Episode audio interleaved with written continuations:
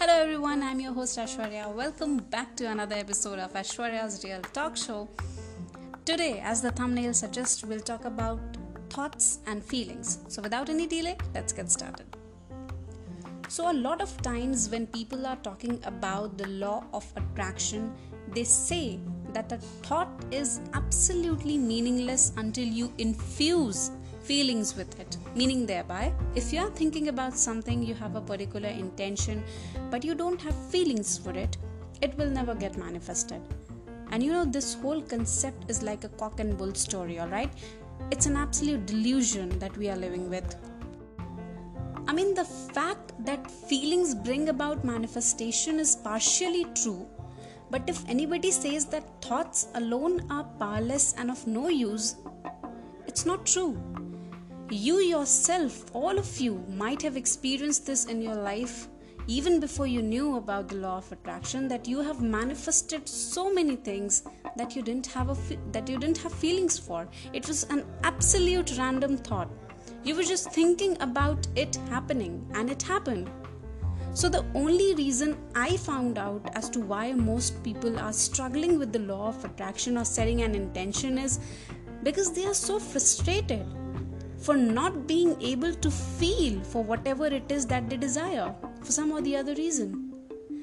Understand this thoughts are in our control, feelings are not. And when I started my law of attraction journey, I started writing all the big and the small things that I was grateful for.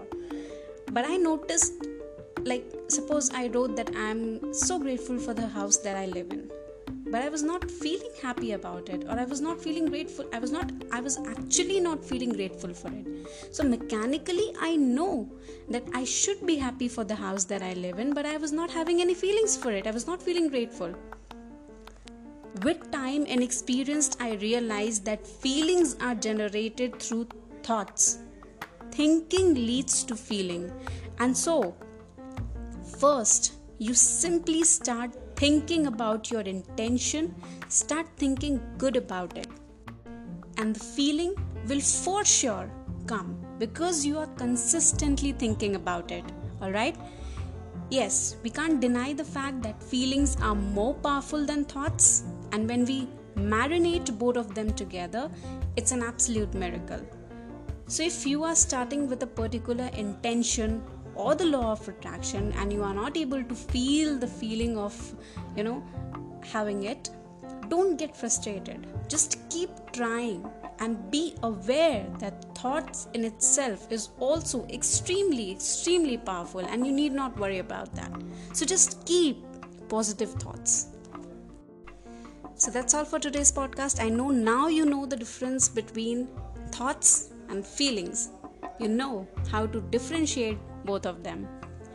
So, with this hope, I'm ending this podcast here. Thank you, and bye bye till next time.